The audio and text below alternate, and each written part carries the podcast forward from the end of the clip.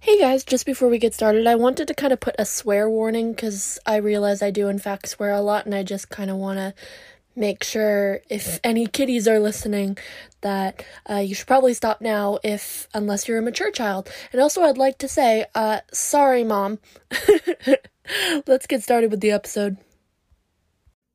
Hey guys welcome back to the long nation rain podcast. I'm aiden. I'm your host for this podcast so i hope you guys have all had a wonderful uh, two weeks um, I just had my, uh, well, I suppose it was my quasi March break and also my reading week, which was really nice. I actually, um, well, I did a lot of work, which you know is good for me because I need to, I needed to catch up on work to be honest.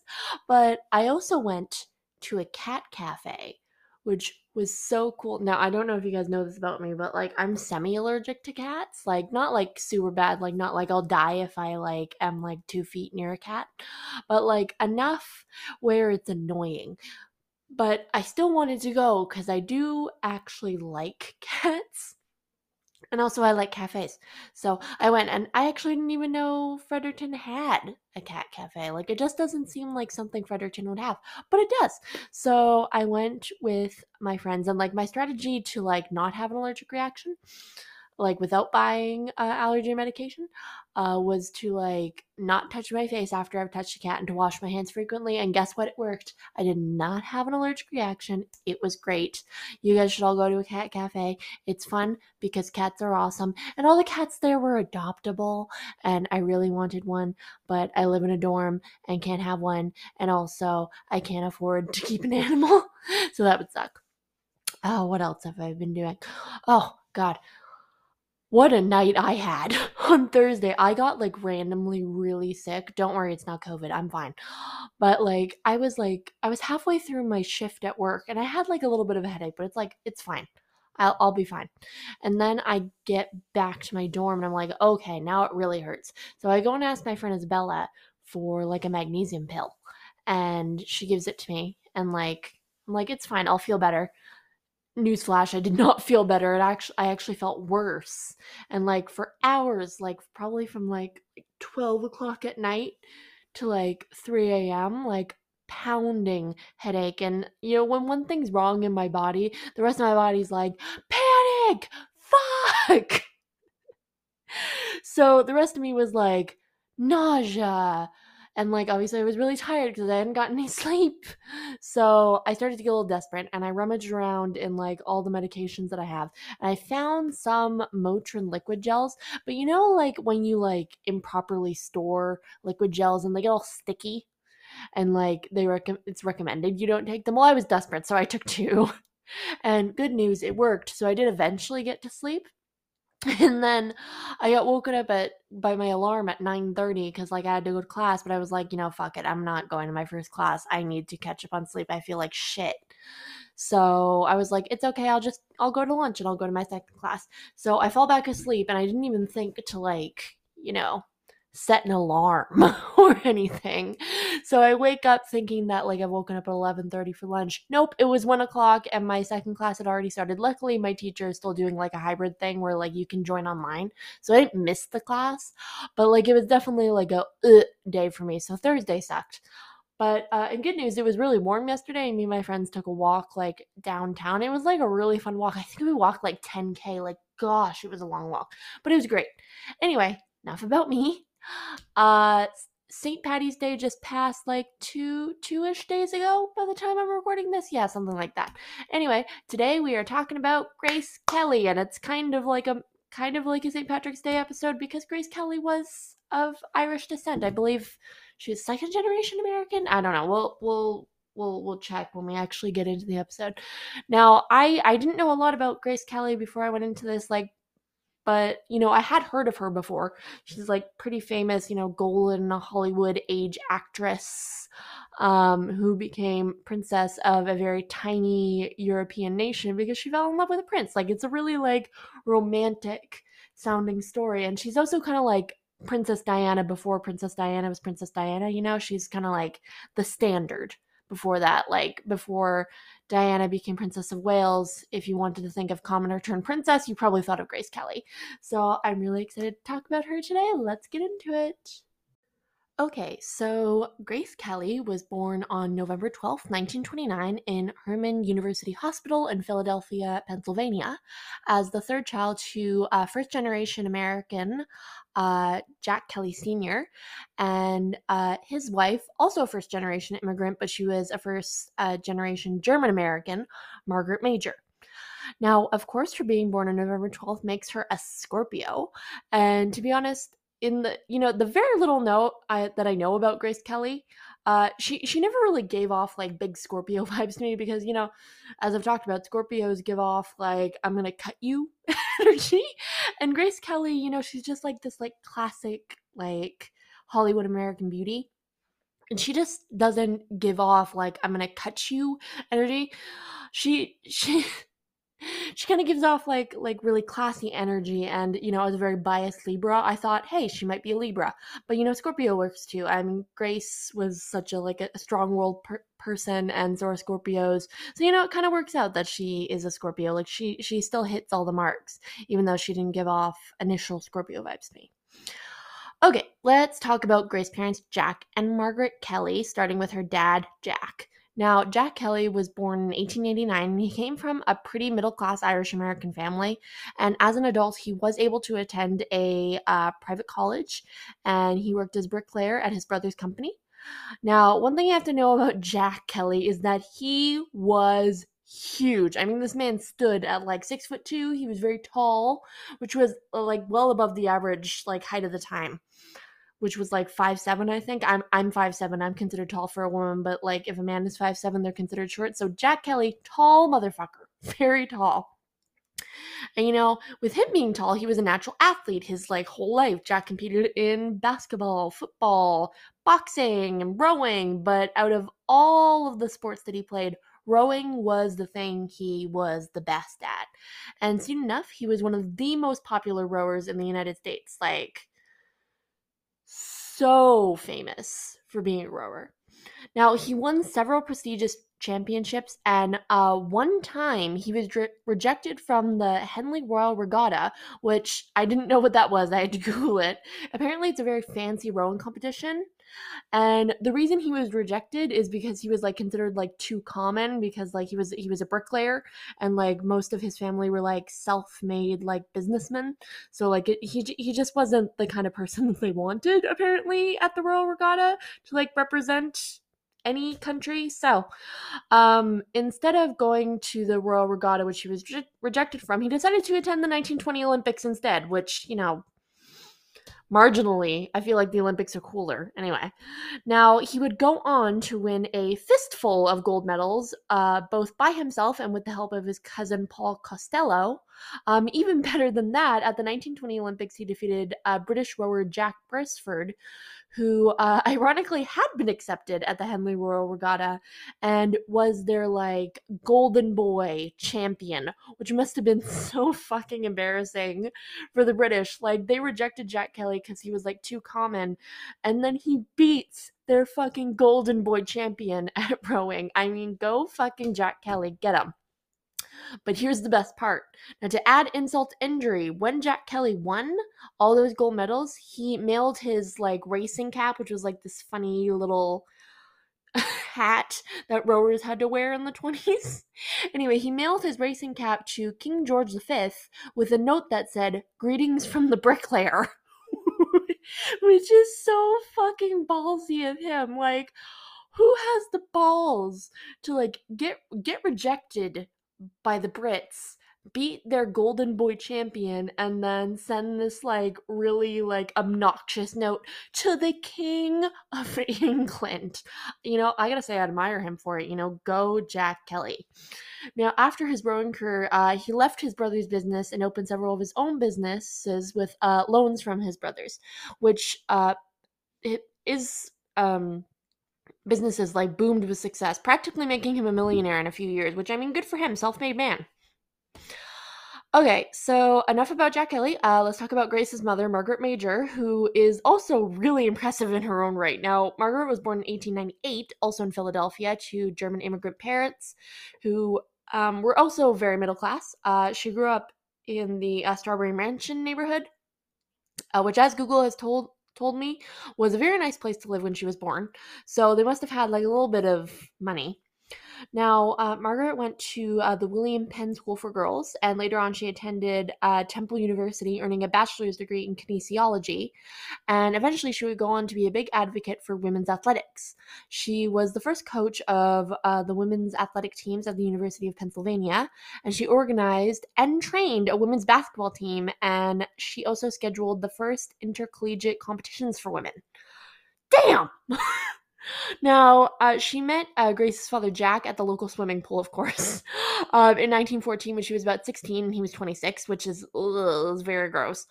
Um, but I'm glad they actually waited it out uh, 10 years before he actually decided to propose to her. So, like, yay, but also, ew, she was a teenager and he was 26. Anyway, uh, together they had Peggy Kelly, John Kelly Jr., and our girl Grace. And then uh, Grace had a little sister named Elizabeth Kelly.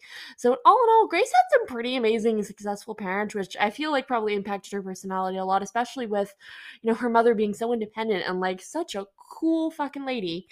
And, you know, Margaret, she was she wasn't just like this like amazing leader and athlete and teacher. She was also a housewife and a working mother, which is like a lot of things to juggle at once. So, like, go Margaret Majer.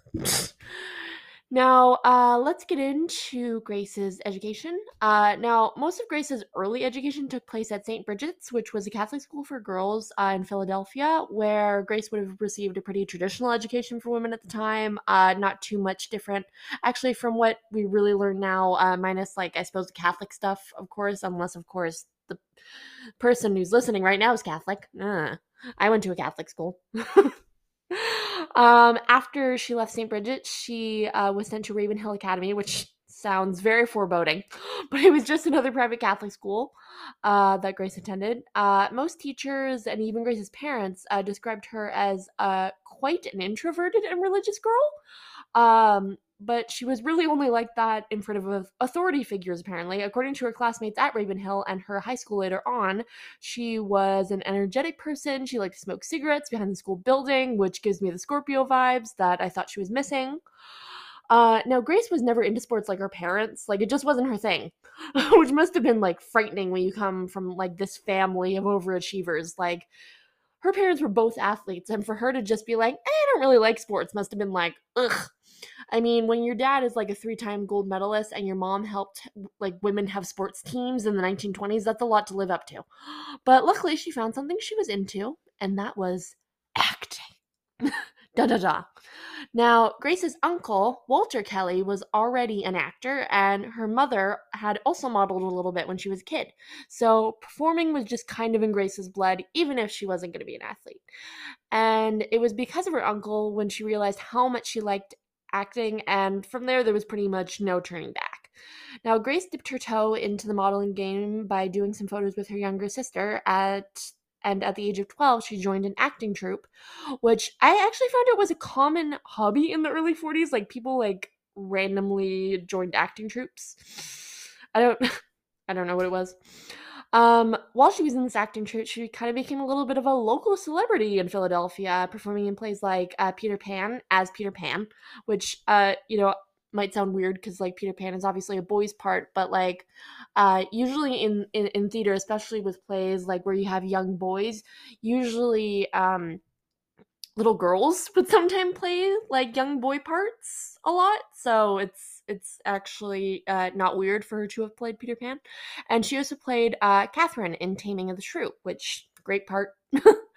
now, when uh, Grace graduated from high school, she wrote in her yearbook that she was going to be a famous actress one of these days.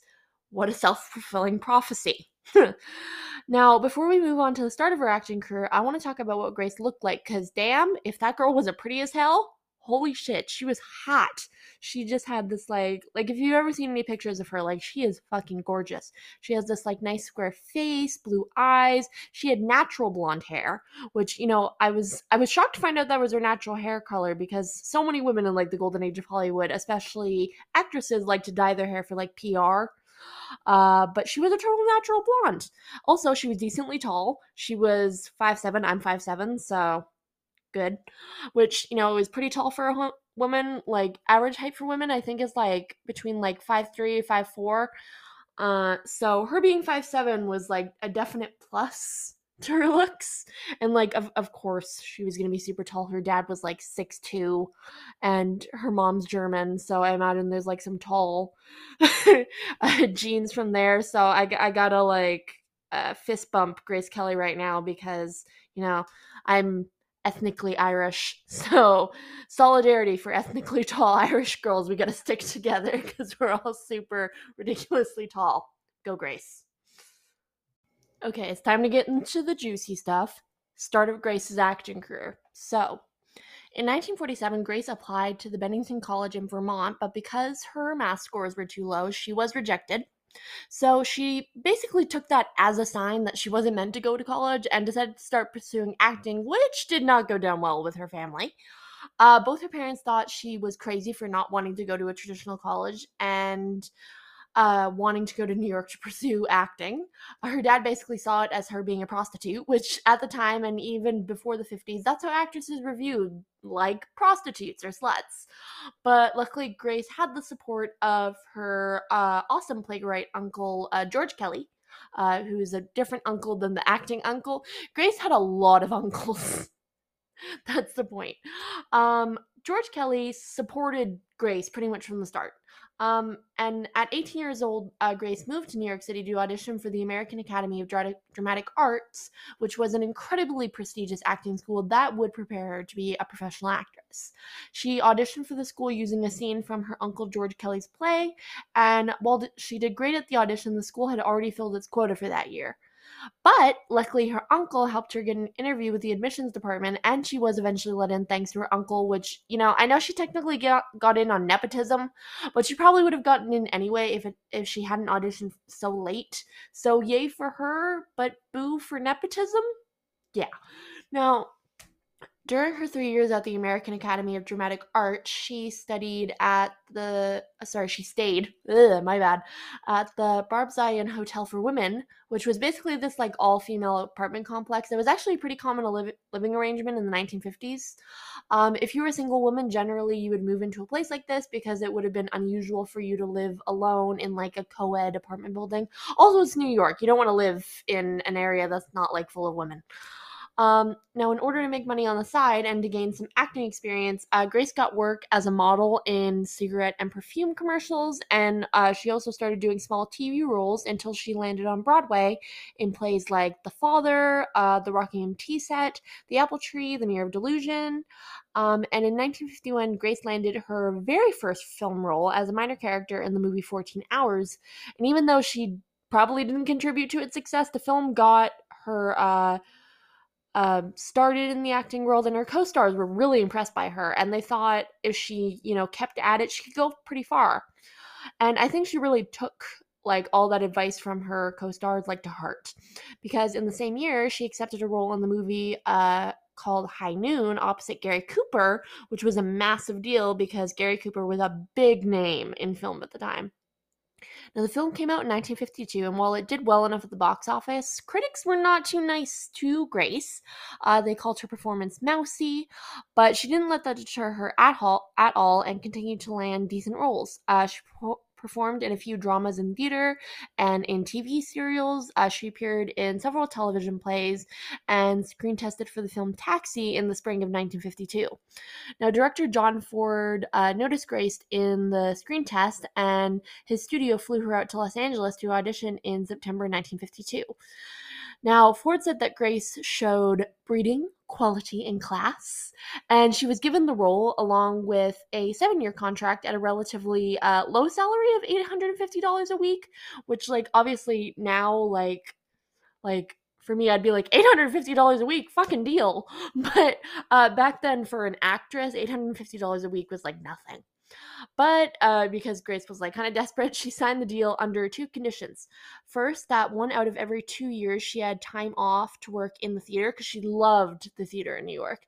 And second, that she would be able to live in New York City at her residence in uh, Manhattan House at uh, 200 East 66th Street, which uh, is now a landmark actually.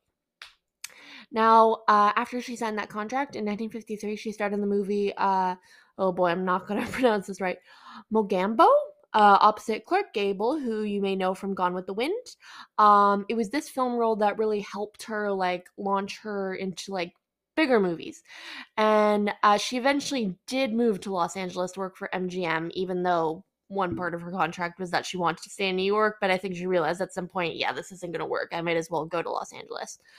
Now, I won't list every single thing Grace was in at the height of her career because, God, that would take forever.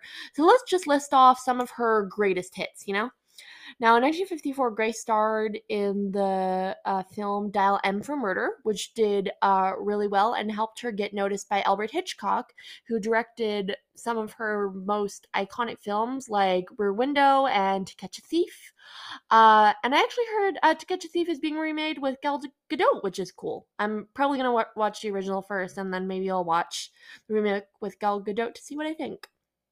Um, also in 1954, uh, Grace was offered the role in the movie Country Girl, which was a play adaptation. Uh, but uh, to do it, MGM, who she was signed with, would have to like loan her out to uh, Paramount Studios, which they didn't want to do. They did it a couple of times, but they were kind of sick of lending her out to Paramount. Uh, but Grace threatened uh, the studio to go back to New York if they didn't let her do it. So they backed off and let her do it. And thank God they did it because Grace won her first Oscar. Ugh, Oscar, I'm sorry, for Best Actress, beating out Judy Garland for the award. Judy Garland, like Wizard of Oz, Judy Garland. She beat her for this role, and she almost didn't get it because MGM had to be assholes. Now, Grace did her last three three films, uh, To Catch a Thief, The Swan, and High Society, all in the space of one fucking year. I mean, that is work, honey. Until one fateful day in 1955 when she met a very certain prince. Okay, I want you guys to picture this with me. Cannes, France, 1955. Grace has been invited to go with the American delegation to the Cannes Film Festival, where her Oscar winning film, Country Girl, is being shown. Now, while in France, she is asked to participate in a photo session with some guy named Rainier the Rainier III, Prince of Monaco, which she agrees to. But due to some uh, striking electrical workers, she shows up to this photo session hair wet because her dryer didn't work, and wearing pretty much the only dress she had that wasn't wrinkled. And that is how Rainier fell head over heels in love with Grace. I mean that that's cute. That's like an adorable meet cute. Now, before we talk about their very brief dating period and their colossal wedding, I want to talk a bit about Monaco and what it is because I feel like a lot of people don't really understand much about Monaco and why it exists as a country, or some people don't even know it's a country. Anyway, so, Monaco is a principality located in southern France, and as far as I know, it is the second smallest country in the world, being about uh, five kilometers across. You could quite literally walk across this place like no problem, probably like in an hour. Uh, now, Monaco has a very checkered history um, over the centuries with money issues and maintaining independence from France. And they are very proud people, as I've heard, uh, despite the fact that they are not a very well known country. They have a lot of national pride, which is, you know, great for such a tiny country to have a lot of pride in where you come from.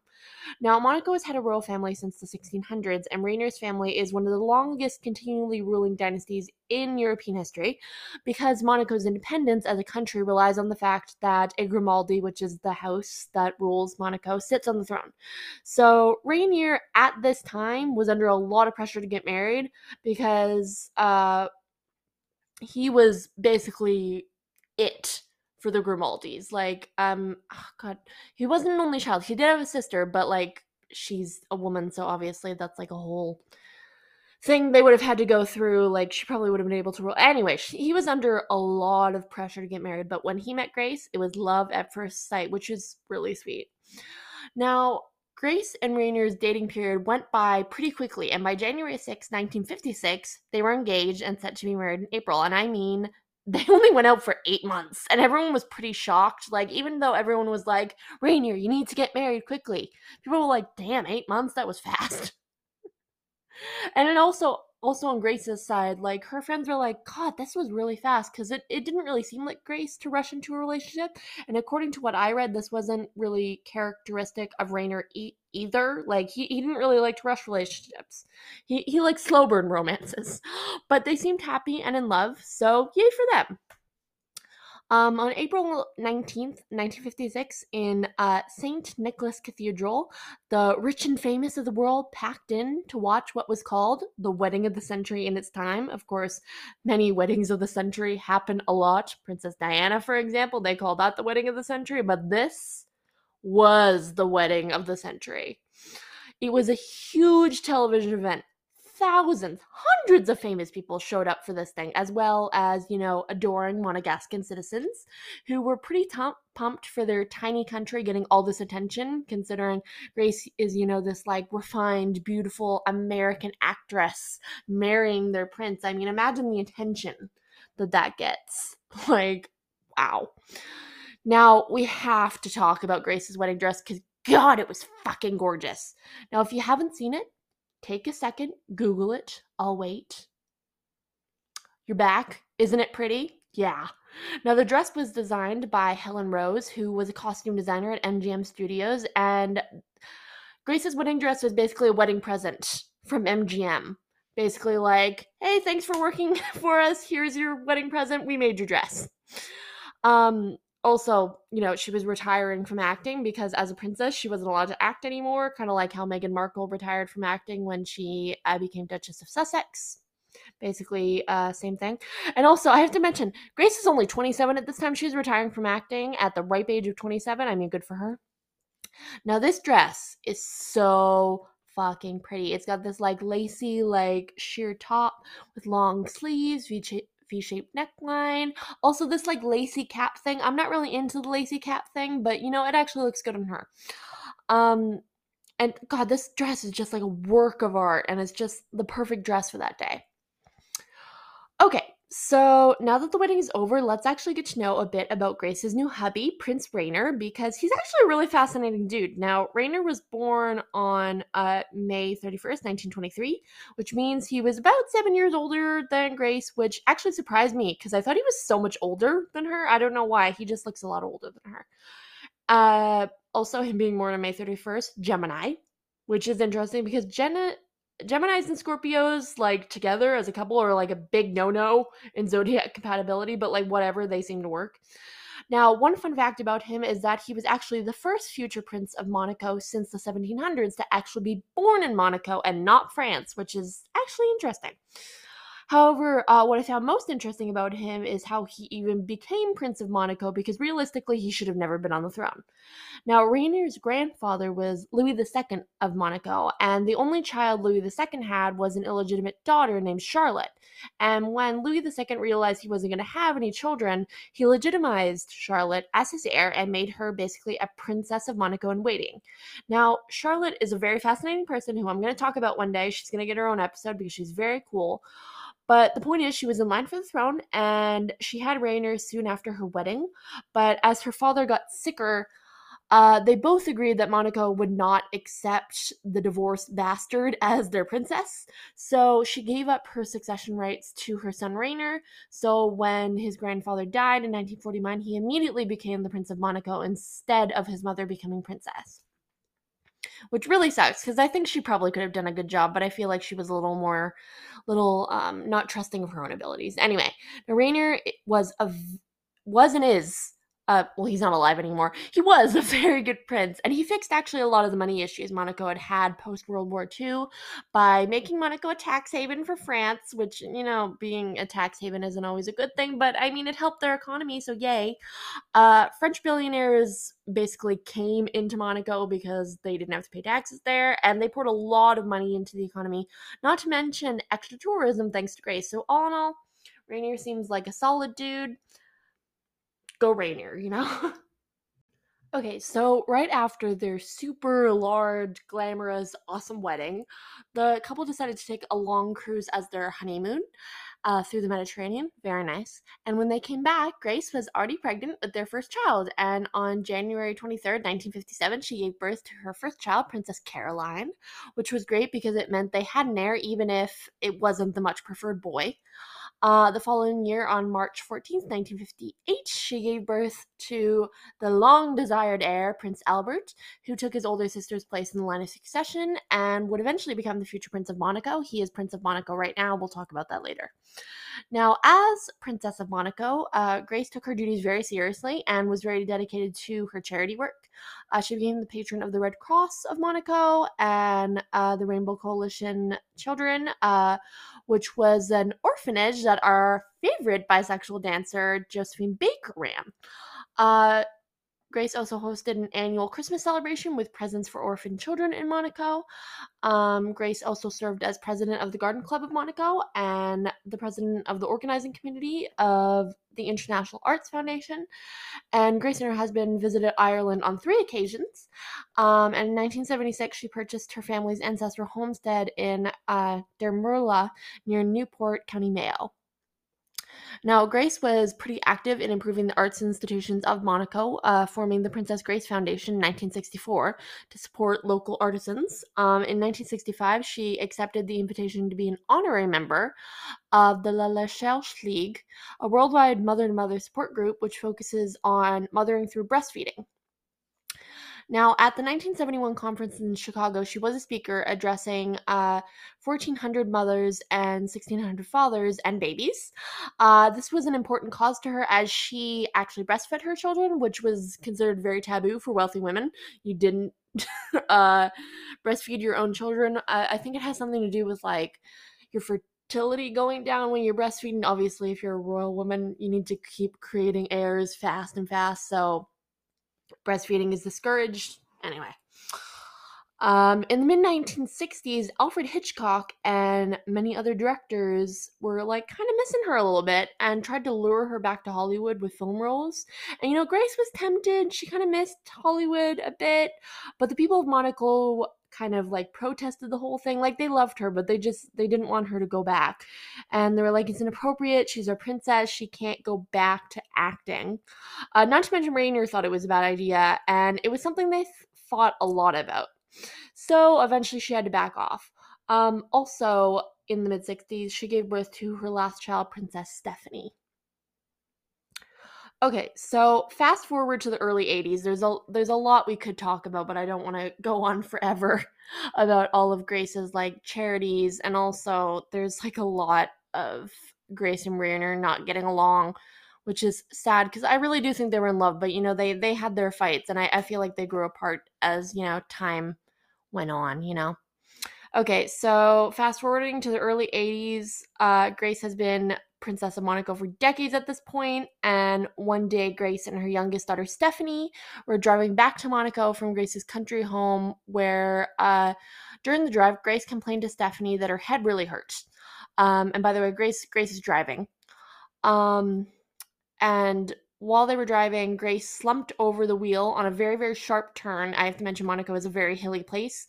And despite Stephanie trying to use the handbrake to stop the car, Stephanie and Grace flew down the 120 foot mountainside and crashed. Now, both Grace and her daughter were rushed to the hospital in Monaco. They were both pretty okay. Uh, Stephanie was fine, other than having a concussion and a minor fracture and a bit of a sore neck from the whiplash. But Grace was not so lucky. She had brain damage, uh, injuries to her chest, not to mention a broken femur, which is crazy injury because a femur is really hard to break. Uh, Grace was basically on life support with pretty much no hope for recovery. So the next day, on September 14th, Rainier made the very, very difficult decision to unplug Grace's life support and let her die peacefully. Now, Grace's funeral was pretty much as big as her wedding, and pretty much everyone attended this damn thing. Now, Cary, Grant was there, Nancy Reagan was there, uh, Danielle Mitterrand, Diana, Princess of Wales showed up, and Empress Farah of Iran was there. Um, unfortunately, Grace's daughter Stephanie was still in hospital during the funeral and was in pretty bad shape, so she wasn't able to attend the funeral, which sucks because like this whole thing really fucked her up for a very very long time. Like stephanie was not the same person after her mother died and like she was there so it was the worst for her now, um, after Grace died, Stephanie got into fashion and was a philanthropist, but she had pretty bad luck with dudes, and she has been divorced a handful of times. She has three kids.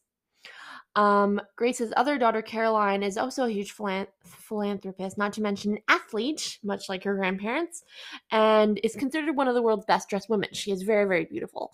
Uh, she has also been married three times and is currently married to Prince Ernest of Hanover, and altogether she has four kids and three stepchildren. Now, Grace's son Albert is the current Prince of Monaco, and he's also a very sporty person and is a car enthusiast. Now, for a very long time, many people thought that Albert would never settle down and have a family, and as far as we know, he has two illegitimate children, uh, Jasmine and Alexander. But in 2011, he married South African uh, swimmer Charlene Wittstock, and they have uh, twins uh, named. Oh God, what were their names? Oh, right, Jack. My bad. Jacques and uh, Gabrielle. However, uh, Charlene Albert could be heading for Divorceville soon, so like, don't be too happy for them. They haven't really had the best marriage, and they're like having a whole thing. Yeah. Anyway, um, as for Rainier, uh, he never remarried, and he was really, really deeply affected by Grace's death. Um, he died in 2005, which I didn't know how. Like, I didn't realize he died so recently at least for me, because I was born in 2001. So I, I was alive when he was alive. And he was buried next to Grace. Okay, so let's get into legacy. Uh, Grace was a total powerhouse of a woman. She went after what she wanted and she made a successful career uh, in film before she was even 30, which is very impressive. Uh, she was an amazing mother and princess, and all in all, a wonderful person who deserved a so much happier life than the one she got. Now, thank you guys so much for joining me. I will see you in two weeks with a new episode that I'm really excited about. Goodbye. Hey guys, thanks for listening. If you have any suggestions for topics, you can just DM me on Twitter at Long May She Rain 2. The N at the end of rain is replaced with a 2 instead. Instead, I'm also available on Apple Podcasts, Spotify, Google Podcasts, Anchor, and like a whole bunch of other stuff. Uh, don't forget to rate and review this podcast on all those platforms. It really actually does help the show so much and it will help me grow my audience. So I would absolutely appreciate it if you you guys could do that. All right, uh, bye.